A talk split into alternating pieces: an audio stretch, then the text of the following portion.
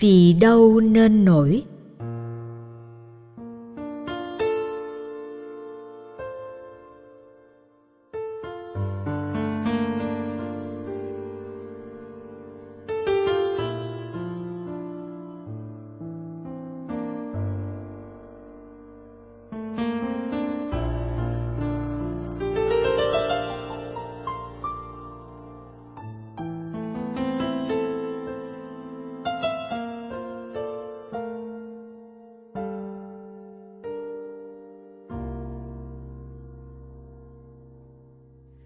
Chúng ta đọc đến đây.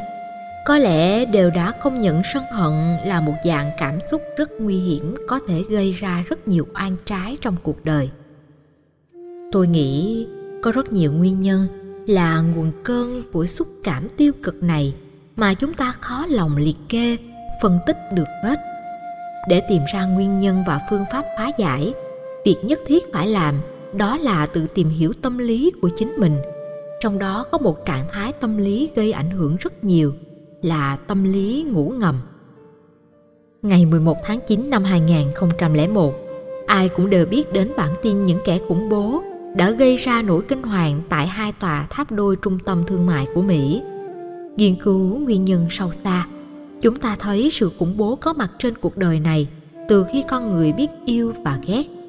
Thù hận được giao rắc trong các tình huống khác nhau – phát triển rất nhanh chóng và được nuôi dưỡng dưới hình thức xung đột về ý thức hệ chính trị, ý thức hệ tôn giáo và giữa bản ngã của các cá nhân. Bất cứ khi nào nơi đâu có lòng thù hận thì có nỗi khổ niềm đau và tình trạng khủng bố sẽ có mặt. Có những trường hợp con người tưởng mình đã đi qua được hận thù, nhưng thực chất lại không phải. Ví dụ trong một buổi pháp thoại, vị hòa thượng giảng về đề tài xóa bỏ hận thù. Ngài hỏi các Phật tử rằng, ai đã xóa bỏ được tất cả hận thù trong lòng. Lúc này có một ông lão ngoài 80 đứng dậy và thưa, bản thân ông đã xóa bỏ được. Hòa thượng lại hỏi ông xóa bỏ bằng cách nào. Ông lão thưa rằng, tất cả những kẻ chống phá, hãm hại ông đều đã bị Diêm Vương bóp cổ chết hết rồi và ông không còn cảm thấy hận thù nữa câu trả lời nghe có vẻ khôi hài, nhưng nó nói lên trạng thái tâm lý mà nhà phật gọi là hận thù được tiềm tàng dưới dạng cảm xúc tùy miên, tức ngủ ngầm. Luôn bám phiếu theo. Rõ ràng ông lão chưa dứt được lòng hận thù, chỉ là đối tượng tạo ra sự thù hận cho ông không còn trên cuộc đời, nên lòng hận thù đó tạm thời được nguôi ngoai nếu như những người đó chưa chết, thì lòng hận thù có thể lớn lên theo cuộc sống của ông. Nghĩa là sau khi ông qua đời, nó tiếp tục trở thành người đồng hành và nỗi khổ đau vẫn tiếp tục tiềm ẩn dưới dạng tùy miên. Nếu phân tích theo ngôn ngữ triết học phật giáo, tùy miên là trạng thái tâm lý ngấm ngầm, luôn bám theo con người. Khi ta không thấy sự biểu đạt của lòng sân thông qua lời nói cọc cằn, hành động thô lỗ, thì cứ tưởng sân hận không còn trong lòng. Nhưng mỗi khi nghe người nào đó khơi gợi lại nỗi đau khó quên trong quá khứ, như bị cướp, giết, hãm hại đến nỗi mất hết tất cả nhân quyền, nhân phẩm, lúc ấy nỗi khổ đau và thù hận bắt đầu được kích hoạt, sống dậy. Nhà phật gọi đó là tùy miên được thể hiện như một trạng thái trương phòng của bong bóng cảm xúc. nếu như có chất xúc tác của những người xung quanh, lập tức khí sân hận sẽ được bơm vào trong bong bóng tâm của chúng ta. Đến khi bong bóng không còn chịu đựng được nữa, sẽ bị nổ tung thành từng mảnh. Lòng thù hận kích hoạt trong tâm thức con người rất nguy hiểm. Đến khi nào mọi chất xúc tác không còn ảnh hưởng được nữa hoặc đứng trước những hành động đó mà tâm vẫn không lay động được, thì mới có thể tin tưởng được rằng mình đang sống trong trạng thái cảm thông, kỹ xả, bao dung. Lúc đó, an lạc bắt đầu có mặt như là một dòng tĩnh lặng không hề gợn sóng trên bề mặt tâm thức. Tùy miên làm cho con người phải chạy theo quán tính. Quán tính này được nuôi dưỡng bởi sự biện hộ thông qua phong tục, tập quán, truyền thống văn hóa là phải trả thù. Ai mang nỗi khổ cho mình thì phải đền trả lại nỗi khổ cho người đó. Dĩ nhiên, chủ nghĩa yêu nước cũng được đặt trên nền tảng của lòng hận thù. Phật giáo dạy con người yêu quê hương tổ quốc, nhưng khi đứng trước hoàn cảnh, giặc, ngoại xâm đang thôn tính bờ cõi thì phản ứng tự vệ để ngăn cản giặc ngoại xâm trỗi dậy. Sự dấn thân của những người yêu nước có thể được chấp nhận dưới hình thức làm vì nghĩa lớn. Trong nghĩa lớn vì dân tộc đó, nếu được cộng thêm tinh thần từ bi của đức phật dạy, thì nghiệp sát sanh có thể được giảm đi rất nhiều. Trong kinh tăng chi, đức phật dạy có bốn tình huống mà lòng thù hận được trưởng dưỡng và rất khó tháo gỡ khỏi mảnh đất tâm của con người. Tình huống thứ nhất là thái độ tâm lý lấy mình làm hệ quy chiếu coi giá trị hạnh phúc, mạng sống, tuổi thọ là tất cả. Bất cứ người nào đụng đến bản ngã đó thì xem như là đối thủ của mình. Mỗi khi nhớ lại những cảnh tượng đã tạo ra cho mình khổ đau, hận thù sẽ được nhen nhúm và thể hiện. Tình huống thứ hai xuất hiện dưới dạng thức ngã sở hữu. Những người thân, đồng loại bị kẻ thù làm thương tổn được quan điểm như đã từng làm thương tổn đến bản thân mình tình huống thứ ba là phức cảm tâm lý xảy ra khi ta biết được ai đang hỗ trợ cho người mà ta không ưa thích.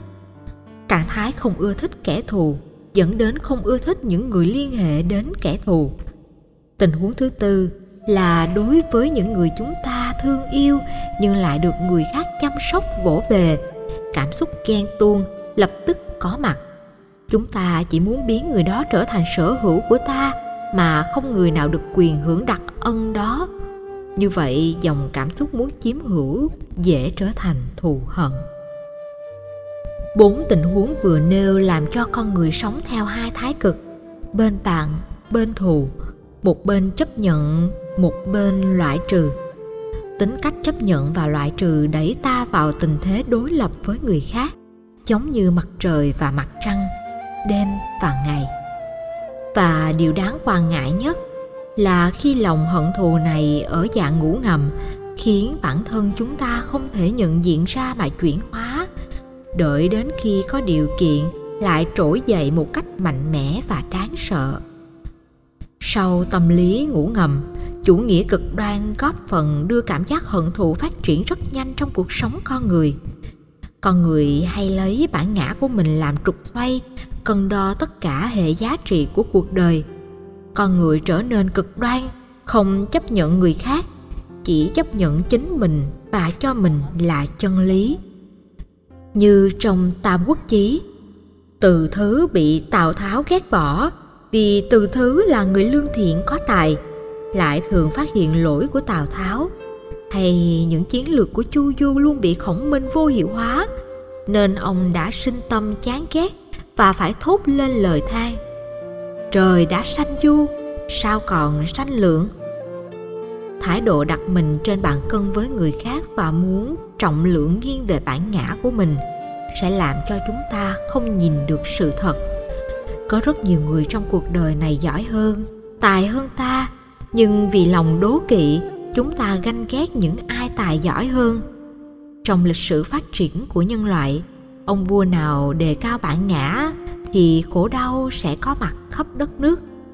Cho đến lúc nào trục xoay bản ngã vẫn còn lăn trên bề mặt của cuộc đời thì vẫn còn sự gập ghềnh cảm xúc khổ đau, bất hạnh. Tâm lý học phật giáo dạy chúng ta phải có cái nhìn thật bình tĩnh để cứu mình trong những biến cố khổ đau. Con người đôi lúc không đủ sức để tránh được những biến cố dẫn đến bế tắc và giao phó thân mạng cho may rủi. Họ tự an ủi theo cách thức tâm niệm của dân gian, trời kêu ai nấy dạ.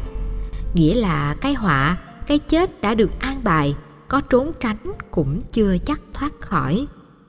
Quan niệm về sự an bài đó tạo cho chúng ta cảm giác an toàn nhất thời. Đó chưa thật sự là giải pháp hiệu quả nếu phân tích bản chất của cuộc sống theo chu kỳ sanh, trụ, dị, diệt, chúng ta sẽ thấy vũ trụ có sự hình thành chuyển biến rồi tan hoại. Không sự vật, hiện tượng nào thoát khỏi quy trình này? Như vậy, liệu sự sợ hãi cái chết có thể giúp cho con người thoát khỏi nỗi khủng hoảng của nạn khủng bố hay không? Câu trả lời chắc chắn là không. Như vậy, chẳng có lý do gì để sợ hãi hãy tập trung bồi dưỡng đời sống đạo đức, tuệ giác để gieo trồng tất cả những phước lực cần có trong cuộc đời. Phước lực này chính là hàng rào hộ vệ mạng sống và tuổi thọ con người. Người xưa có câu, đức trọng quỷ thần kinh, tức đức sẽ giúp ta vượt ra khỏi mọi biến cố cộng nghiệp. Người ta có thể bị mất mạng, nhưng mình chỉ bị thương tật người ta có thể bị thương tật, còn mình chỉ bị trầy xước. Người ta có thể bị té ngã, còn mình vẫn không hề hấn gì. Sự khác nhau trong những biến cố đó khẳng định một điều là do nền tảng của phước đức chúng ta gieo trồng trong cuộc đời một cách có ý thức hay không. Biến dạng khác của việc đè nén cơn giận được thể hiện qua sự im lặng đáng sợ. Trong đời sống cộng đồng tu sĩ pháp phật có một mặc định khi trưng cầu dân chủ là dành quyền ưu tiên cho người có ý kiến khác. Mặc nhiên không có ý kiến được hiểu là đồng tình với ý kiến tập thể.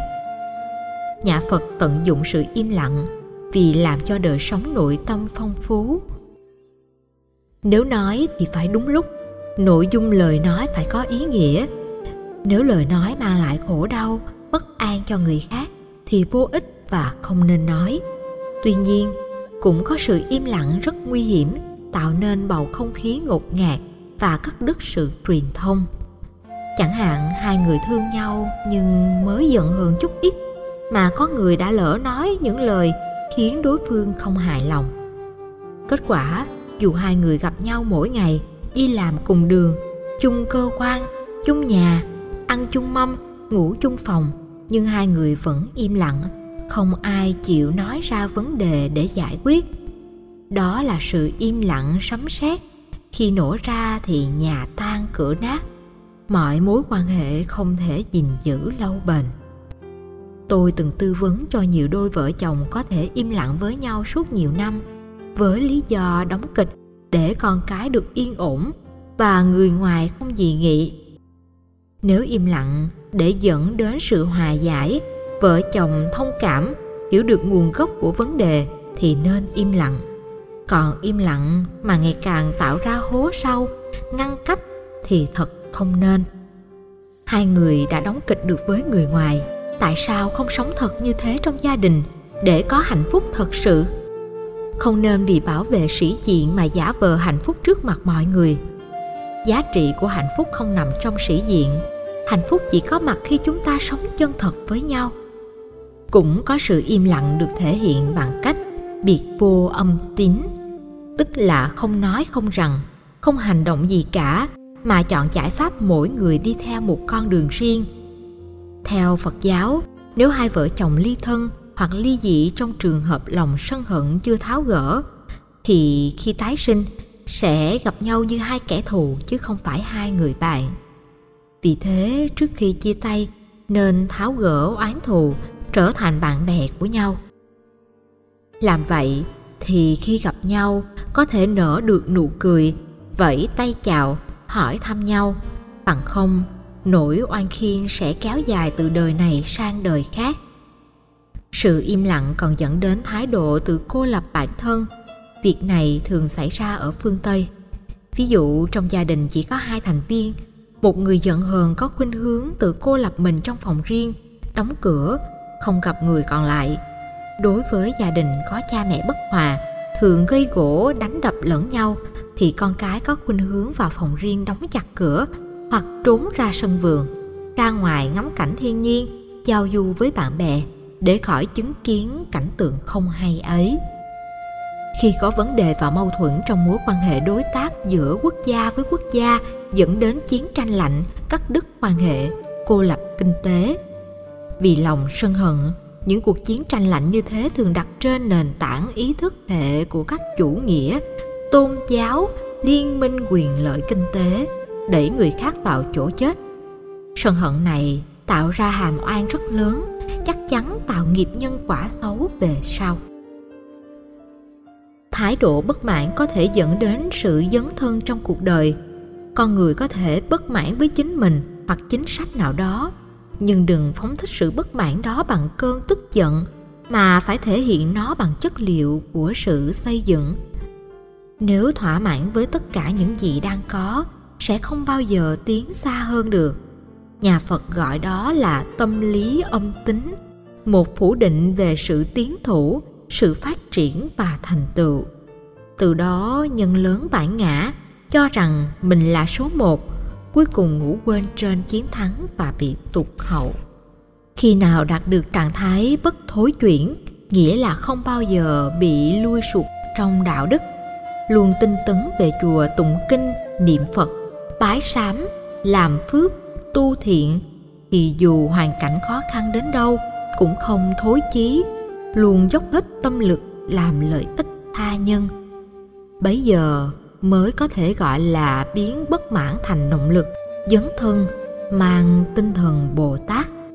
Bằng không, tương lai của chúng ta có thể bị đánh mất, đôi khi còn mang lại khổ đau, ngạt thở cho những người thân trong gia đình và cả chính mình. Vì vậy, nhận diện bất mãn là một nghệ thuật rất lớn. Nếu biết áp dụng đúng cách, sẽ hành đạo rất hay. Một trạng thái tâm lý khác cũng dẫn đến sự bất mãn là nghĩ mình là nạn nhân.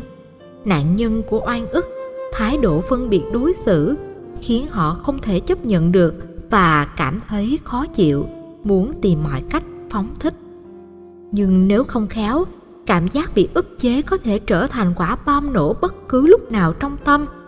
Thay vì phải thể hiện tình thân với mọi người, thì lại trút cơn giận lên người thân và người thân trở thành nạn nhân của cơn giận đó hận thù là yếu tố dẫn đến đổ vỡ, tranh chấp về ý thức hệ chính trị, kinh tế, quân sự hay bất cứ vấn đề tranh chấp nào thuộc về quan hệ giữa hai bên trở lên.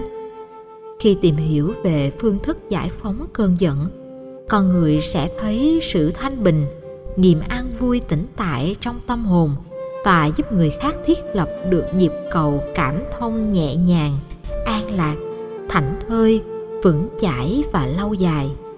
Có vậy mới phát khởi lòng từ bi đối với người, các loài động vật, ngay cả môi trường sống.